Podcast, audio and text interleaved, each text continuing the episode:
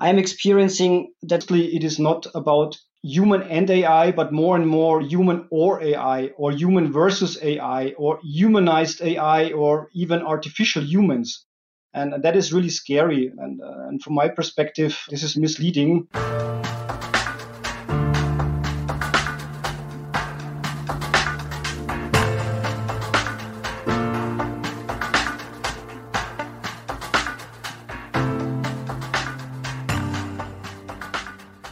Welcome to a brand new episode of our podcast, Human and AI Mind, Machines, and a Gradient Descent. Thanks that you tuned in again to listen and to learn. We are Uli and Avery, and we're super stoked to welcome our today's genius mind, Markus Zechel. Markus is the Program and Innovation Manager at Siemens Supply Chain Management, and he's super passionate about pushing innovation or AI fueled companions or sustainability initiatives. Okay, that sounds like an inspiring plan, isn't it? So, Markus, it's really great to connect to you today. So, how are you and where do we catch you? Yeah, hi, Avery and, and Uli. Thanks for inviting me. Well, I'm actually fine. Uh, and of course, in these uh, strange times at my home office desk. Uh, so, enjoying home office. Nice. Markus, I guess you know it's, already oh, oh my gosh we we gained an old right a couple of years ago almost right? It feels like that we met in the lab and we were actually giggling about right that you are the owner of a senator card actually a senator status for the AI Lab because you were actually one of the first right you know making use of a bit of the platform and bringing for your case a bit of you know the aspects of AI and design thinking and supply chain somehow together right but maybe, you know, if you reflect on bit on the folks out there, right? Can you a bit of, you know, depict and share us a bit of your history on your personal flavor? What's the past behind you and how do you end up actually to Siemens? Okay. I would say, you know, after studying industrial engineering with a strong focus on, on real estate, I wrote my thesis for a global company, consulting company actually, and I also started to work for it. And this was around the millennium, so at the beginning of the new century. And you might remember there was this little e in front of everything, you know, e business, e commerce, e marketplaces, e everything. Yeah, and, and well, I, I wrote my thesis actually around e procurement.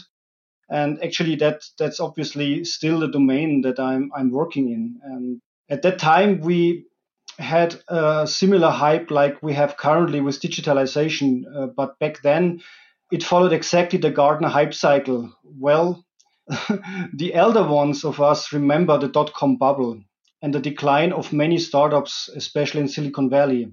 I guess you, you all remember, at least Uli, I guess, yeah. And um, somehow, yeah. I, my my thesis was also e-paper. How cool is that? Oh, my bachelor thesis. And I did have a startup, cool, right? At how cool is that? We should compare it. Right? yeah, and then I guess currently we are obviously back on track in the Gartner hype cycle curve and, and coming back to a more sustainable plateau, especially when it comes to, to digital transformation. And yeah, I mean, well, with with the decline of the dot com economy, I should be transformed somehow to an SAP consultant at that time, which I, I didn't like, as I always preferred to create my own solutions over applying and rolling out pre-given tools in a rather, I would say, inflexible environment. Yeah, so that was the time when, when some colleagues also from this consulting company joined Siemens, Siemens Supply Chain Consulting, and uh, I also took the chance to, to join this great company here. And it was around 2003 or 2004, around that time. Yeah, there I we had projects actually internal projects. The first one was at Siemens Business Services, and already there um, I was involved in in several IT projects, and I was asked after the first uh, consulting project to join SBS actually. And there I, I started also what we call maturity level assessments. So global assessments where we um, evaluated certain organizations, mainly procurement organizations. And, and, that's what I have done within SBS later on, then also for Siemens Communications and, and, and then also for Nokia Siemens Networks. So I said it was always a mixture between this, these assessment topics and, and, and also digital projects or projects around IT. And uh, I was already at that stage quite quite much involved in digitalization and and discovery topics. I would say, yeah, yeah. In 2012, I, I went back to to headquarters to Siemens headquarters. Came back from Nokia Siemens networks, and I was asked to to set up a new program which was was called World Class Supply Chain Assessment, and also applying world class purchasing assessments. And yeah, with, with, with all of these programs, I discovered quite a lot of corners uh, within the Siemens universe. Yeah, so I, I traveled quite a lot, and was really fun to to meet a lot of lot of guys around around the globe, especially, of course, in, in procurement and supply chain management, but also cross functional partners. And around 2017, then I, I was a little bit tired of of traveling also because I didn't see my family and my two boys too often at that time. And, and so I asked my management if I could could do another assignment, preferably in the area of, of digitalization, especially AI. At that time, I, I was pretty lucky that my, that my bosses gave me the chance to yeah yeah, try something out crazy. Um, and uh, actually, that was also the time, Uli, when we met, and and, and when also AI Lab was was founded. Uh, and uh, you mentioned before, I, we we used it as the front runners there. And yeah, I got to know this great network, the AI network that that you set up actually within Siemens, the great minds around AI, and I was immediately fascinated about that. Wow, Markus, that's quite a journey and I think you've like experienced a lot and yeah, very very exciting. Another thing that we all experienced this year was the COVID 19 pandemic, and it's still all around. And it actually showed some vulnerabilities in the production strategy and supply chain of companies. And they're actually everywhere. And what are for you the greatest learning to really mitigate those impacts on supply chains in, in the future? and maybe also build up resilience against future shocks? Well, first of all, um, I guess I learned that our Siemens setup in terms of supply chain management and decentral logistics works extremely well. And especially comparingly to other companies, the colleagues were obviously able to master the challenges around undersupply, etc. Secondly, at the same time, we have put um, even more emphasis, I would say, on risk management for securing the supplies in our factories. Uh, and also around that, we are building a companion, so-called Supreme Companion, and is the learning. So it's it's about risk management and really um, forecast and foresee, yeah, certain hiccups in the supply chains.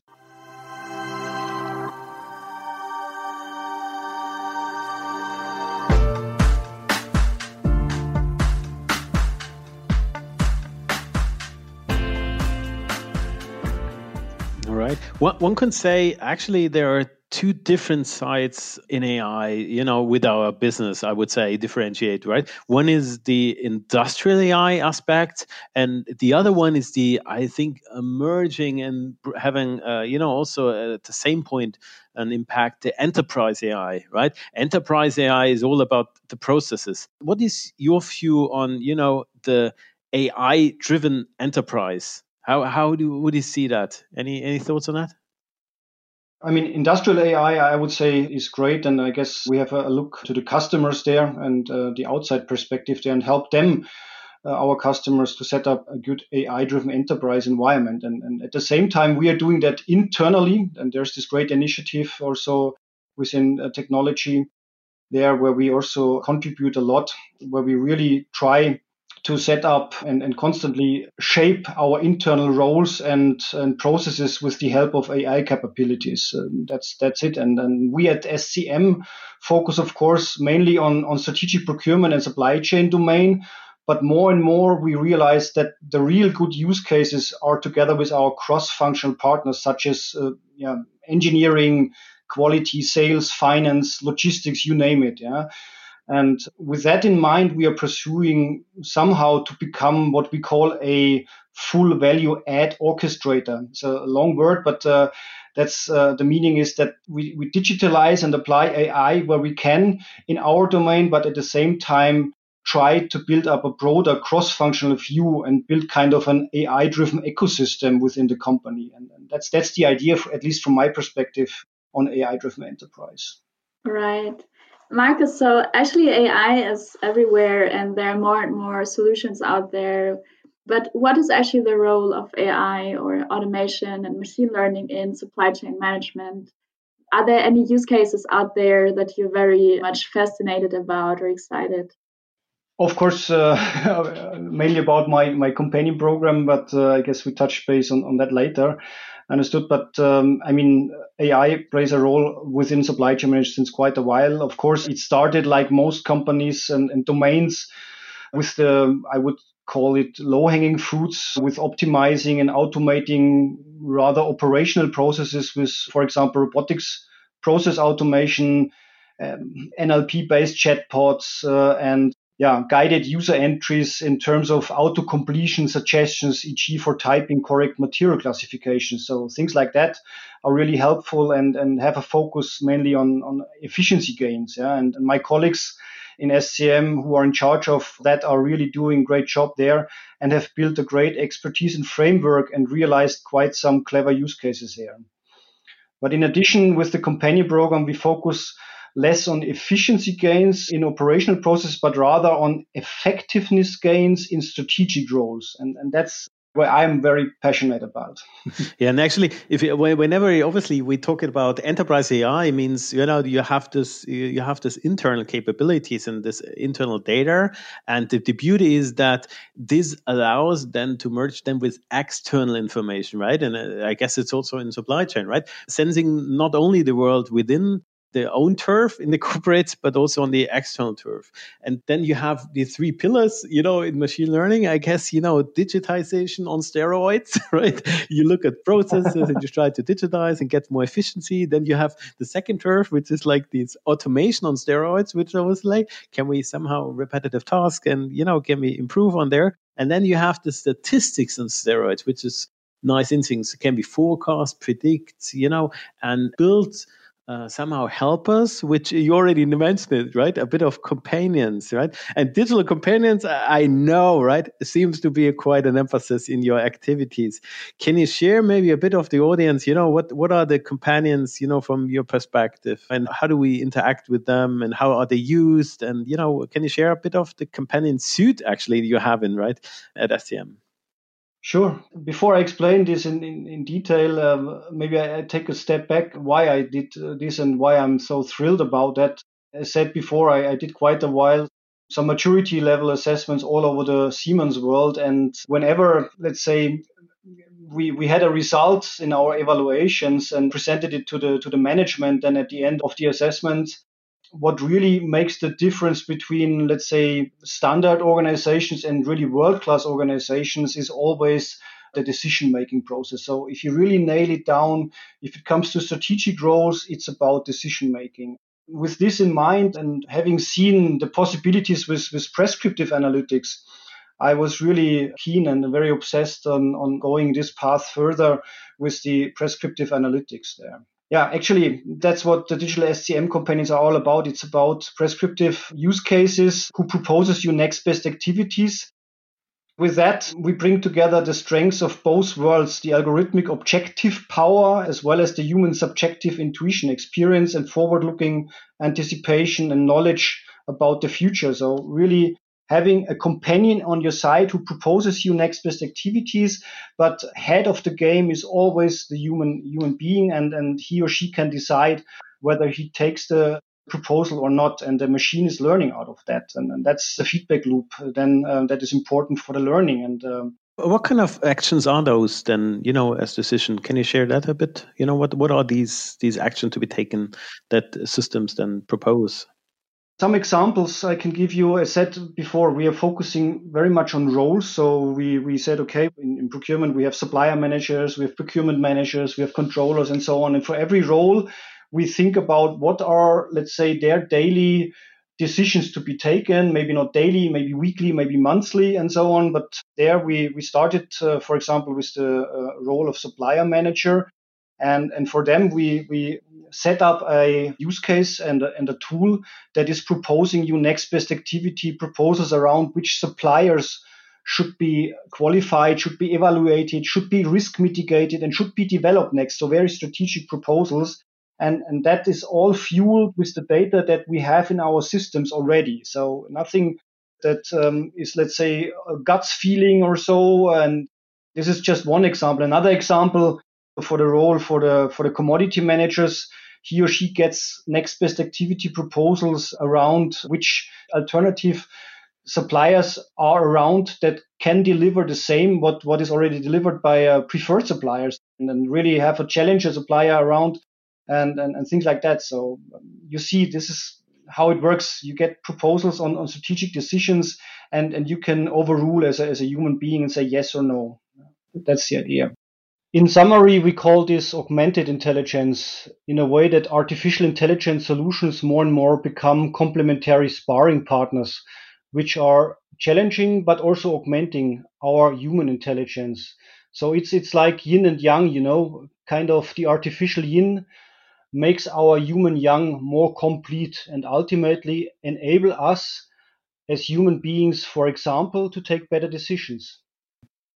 Yeah, so currently we have quite a couple of use cases in various stages. Uh, so from idea phase to already a handful of companions that are in full uh, full scale up phase. Everything was homegrown and only possible with the support of the innovation fund and and Uli also there i remember that we sat together it was in the canteen in summer 2017 and i got to know i guess from your side that we have this great instrument within siemens and I told you about my ideas with prescriptive analytics and companions and I told you that I need quite a lot of money for that and, and you told me about this possibility that we have and yeah half year later I was able to pitch in front of the Siemens Innovation Board together with a, a great team and we managed to get get the funding for for a couple of, of companions there and uh, that was let's say the birth of a bigger endeavor and bigger program here around uh, afterwards then with the great collaboration with, with, with your fellows within technology but also with, with IT resources we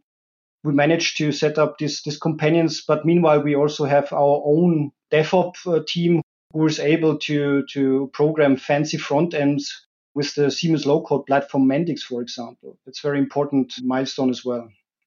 What a cool story. Markus, and what kind of use cases or scenarios would you say a supply chain management companion is rather like a guardian to the human. Well, guardian guardian is maybe the wrong word, but maybe maybe the payment terms companion is a good example in terms of it is is this guiding and guarding, let's say, the guys when they send out purchase orders up front and, and, and give them really proposals on the on the best payment terms towards the supplier to be taken. So this is not that strategic, but more tactical. But here I would would say, okay, guardian is, is the right wording here. But uh, maybe let me take this question a little bit different, yeah, because I think in, in principle we need a new a new storytelling or narrative, and, and therefore I like the title of your podcast really a lot. So you call it Human and AI. So this is what it is. There is humans and AI why I'm saying that. Yeah, why is this important from my perspective? Because I am experiencing that mostly it is not about human and AI, but more and more human or AI, or human versus AI, or humanized AI, or even artificial humans. And that is really scary. And, uh, and from my perspective, this is misleading. And let's take, for example, human versus AI currently this is very much predominant and you you all know the storytelling is always about you know ai bet the chess master the go master the jeopardy master and quite recently the curling master. Well a little bit boring from a spectator view but quite thrilling i guess from a technology ai point of view. But it's always you know versus and with some bots that we have around uh, this story more and more comes to our professional lives and I have seen even some official contests where, you know, operational processes where machines prove that they can do better and faster than humans. And I, I personally don't like this. And of course, with that, the workforce also more and more is concerned about their jobs. Yeah? And, or take another wording that I, I said before, the humanized AI. This trend we clearly see like with Google's duplex, pretending that there is human But the other side, in fact, is machine is doing the conversation. So from a technological perspective, of course, this is fascinating and to some extent maybe a proof that a Turing test has passed. But from a personal and ethical perspective, I have big doubts and we shouldn't continue this route. I, I would say at least think there should be kind of a code word or question that a human in the conversation can raise to unmask the machine as a machine. So kind of a code book like like Uli or maybe maybe better maybe uh, not so common code book like Avery and then the machine has to admit that he or it is only a machine uh, because I really don't think that people like that uh, on the other side they have a conversation with a machine and don't know about that. So that's really scary and yeah. Apart from this humanized AI I also hope that your your title of the podcast will not transform into artificial humans also from my perspective, horrible scenarios in terms of transhuman utopias or better dystopias. So please keep it separated, human and AI, and at least with the companion program, we keep that separate and we always show that you know the humans are ahead of the game here. And uh, yeah. just my opinion my 50 cents thanks, on, thanks on for topic. that actually there is, is, a nice turing test i think in, in china running uh, it's called Xiaoice it's rolled out by microsoft. Uh, it's a bot uh, like a chat in our social media. Uh, bot and been highly used millions and millions and billions in conversations about it. And the main thing is people know that it is actually an artificial system right? So it's a software system does that. But they still love love it because they trigger some kind of sensitives, like we go, you know, that the bots uh, ask you, you know, in the morning, how are you? Oh, I hope they're good. Uh, here's a small puppy image, yeah, yeah. right? Do you love it, right? Even though we are we are fully aware of that these systems, you know, are not, you know, there is no human behind it, but still, sometimes I guess human is very easy to exploit, isn't it? but on a different note, to be honest, is um, I, th- I think what you already said, like, you know, we, we are living in a world of increasing complexity. And with this increasing complexity, somehow, sometimes technology can help and assist us, you know, identifying answers or shipping us a bit more further to disentangle basically this craziness. And sometimes you refer to yourself as an analytics translator, which is actually a pretty nice notion, I think, because you know we somehow obviously geeky. We always say like here it is the expert pool and enthusiast pool, but actually, yeah, it's actually business translator or analytics translator, and I think there is a strong need for exactly that you know, what is for you an analytics mm. translator and why is that actually pretty much important?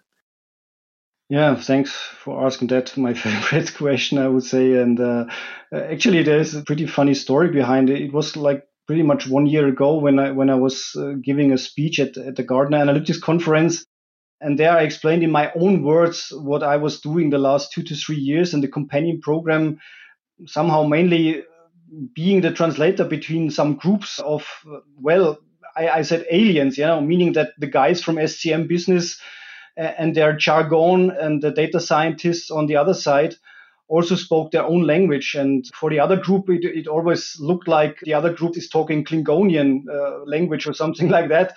And of course, me coming from the domain of, of, of, procurement and supply chain management. I understood the business side, but also with my background uh, in IT and digitalization before, I, I, I, could translate towards the the data scientist and to the IT guys as well, and, and the other way back as well. And, and, and therefore, I, I found myself really like a translator, at least at the beginning. Now, it is easy also for, for some of the data scientists because they, they really uh, understand uh, our domain quite well yeah, at, at the end of my speech, a, a Dutch guy stepped up the podium and, and, came to me and asked me if I know what the correct term of my role is. And I said, well, I don't know.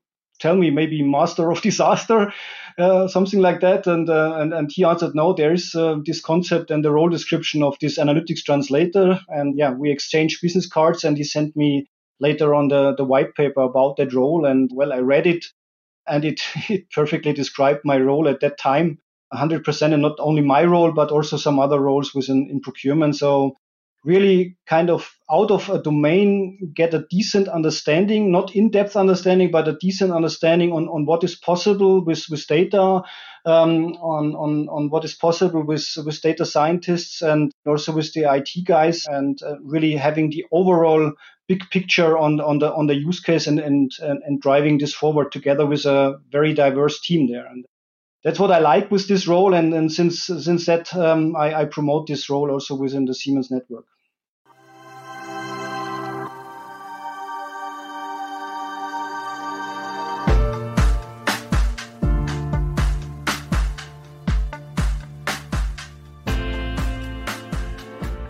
You just mentioned data, and data obviously plays a vital role in the supply chain management and, of course, your role. But I guess you have also super blended and mixed data structures or interaction, transactions, legacy, and so much more. But how do you actually approach the data strategy in your organization? So, what is actually needed? Yeah, very good question, and one of the key learnings also. And indeed, data is is of utmost importance, of course, for a high quality of, of decision proposal, especially in the companion uh, areas, of course. Well, we we realized. Uh, a more or less that not all data, especially cross-functional data, is available for our use cases um, that we had in, in mind. And secondly, also the, the quality of the data is not on the stage that, that is needed. And, and therefore, we came to the conclusion that we, before the companion use cases or even other data analytics use cases, we need to get back one step and really focus on, on data availability and data quality. And, and therefore, we had pitched uh, this summer again in front of the Siemens Innovation Fund, and we're lucky to get another thumbs up and get a funding for our program Data Axxelerator, which we started just this October. And yeah, main goals are, I would say, not uh, on the first glance, not that sexy than the, the companion story.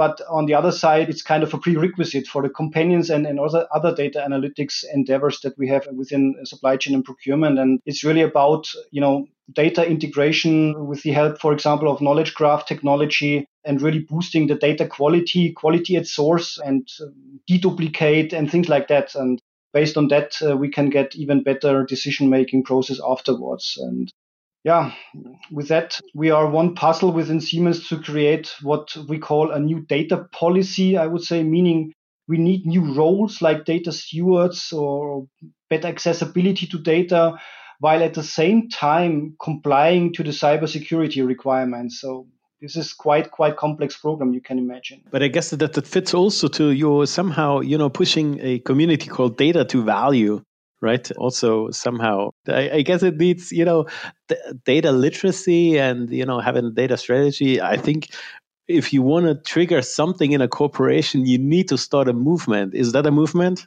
What is the data to value community all about? Movement sounds great. Maybe it is a movement already. I mean Actually, we also established this cross-divisional, actually, and cross-functional community already some some three years ago.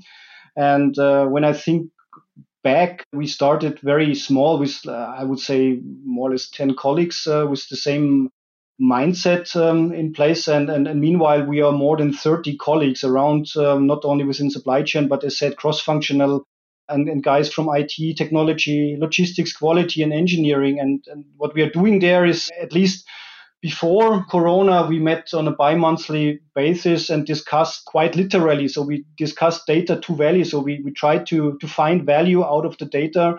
So discuss the data topics, availability, integration, and the security topics, but then also how we can create value with, with clever use cases and, and maybe bundle also our resources therefore and, and that's what we discussed there on a, on a, on a face-to-face bi-monthly basis on, on a full day basis. And with Corona now, we switched to a more virtual format with shorter focus topics. And yeah, with all, let's say, having the opportunity to learn, contribute, and, and then also jointly progress on, on our journey there. And uh, from that perspective, it, it could be kind of a movement. Yeah.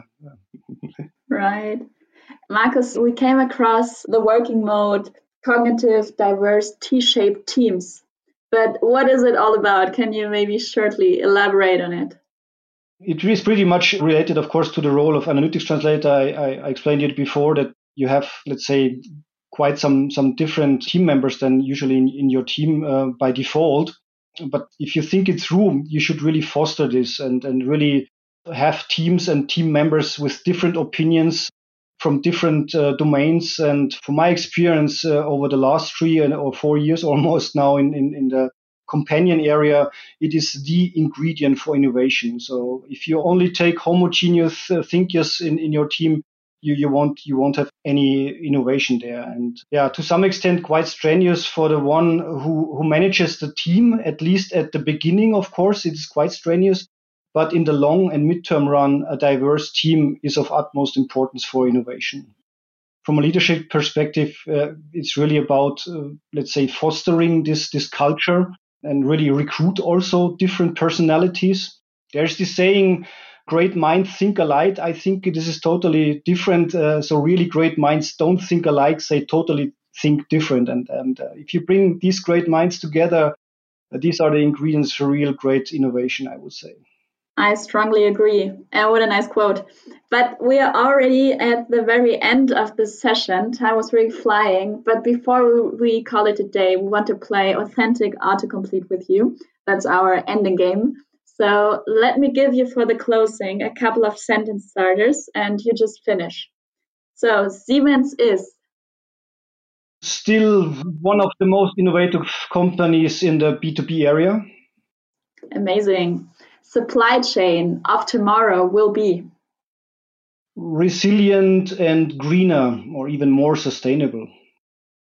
I like that. Innovation is exciting and for Siemens essential to succeed also for the next 170 years, I would say.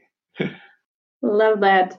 The corona pandemic has taught me to be more patient, mindful, and also humble. Beautiful. And last but not least, my personal superpower is well, professionally, to continue working with uh, within great minds in this great company, of course, uh, and privately to plan some some nice trips with my family and and spend more time in in, in our nature, allowing myself more and more the luxury of being offline, just be a non-digital human without any AI. Digital detox. Here we go. More than ever, right? Markus, thanks so much, you know, for being being here, being with us, and I enjoyed, you know, the last years already. Super, you know, different engagement and uh, aspect of it up, and I hope really we we continue that journey. Uh, sometimes bits and bits and pieces together. But uh, thanks for you know sharing a bit of your thoughts to us and to the outsider folks. And folks out there, stay tuned. There's so much to come. Stay bold, committed, and open minded. And we hear us definitely at the next AI podcast. Thanks.